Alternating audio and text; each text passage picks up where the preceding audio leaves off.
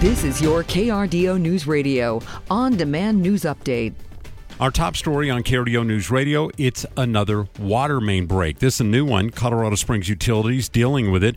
The east side of downtown. It happened earlier today along East High Street. That's between Willow Street and North Cedar Street. The road is expected to be closed until about 8 o'clock tonight. You should use an alternate route. We'll have traffic and weather coming up in just mere moments. More people applied for new business licenses in Colorado than any other state in 2023. That, according to David Skotlis, who is the owner of Sony Mediterranean in Denver's Highlands neighborhood. He opened his doors last June and says city officials during his startup process were positive and very helpful. I have to say, Denver has been super easy to work with. It's a little discombobulated in the permitting process and the inspections and everything. It's a big learning curve, but everybody that I met with and had to pass through was super supportive. After doing his homework, there were nearly 139,000 new business applications filed in Colorado last year, according to the U.S. Census Bureau. The state led the nation with 115% increase in 2023 over 2022.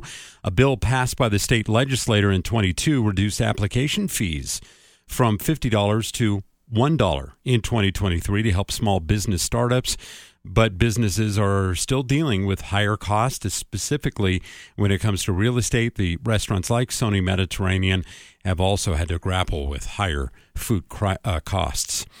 Days after the polar vortex brought sub zero temperatures and snow to the Front Range, milder weather is in the forecast.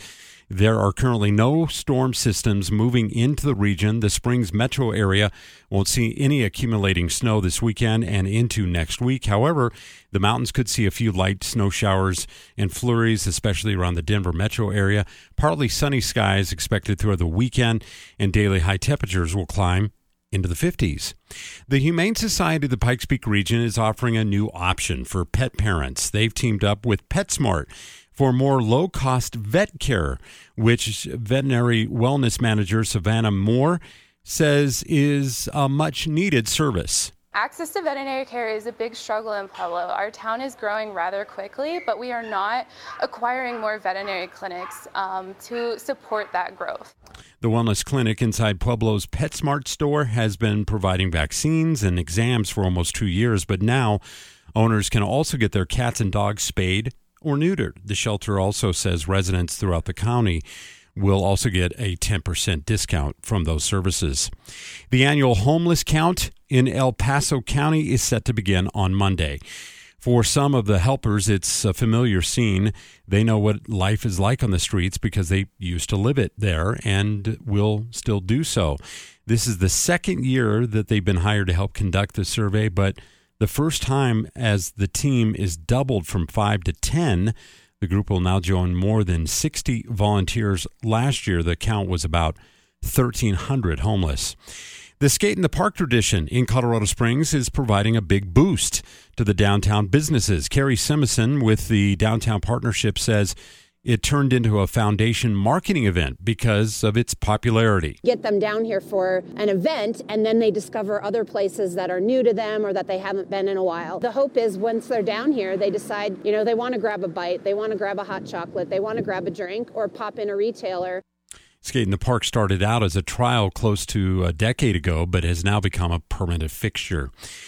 And finally, New Mexico prosecutors are once again indicting Alec Baldwin on charges of involuntary manslaughter. The charges, which have been dropped last year, stem from the on set shooting death of a cinematographer during the filming of Rust in 2021. The gun contained live rounds instead of blanks.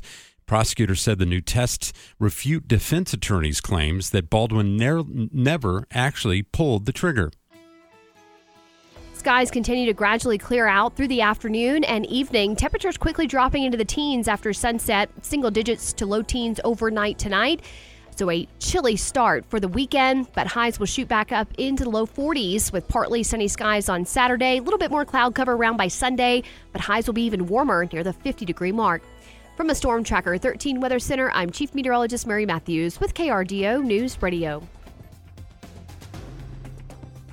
Get news, traffic, weather live on KRDO's morning news weekday mornings from 5 to 9. KRDO's afternoon news weekday afternoons from 4 to 7. On KRDO News Radio or anytime at krdo.com.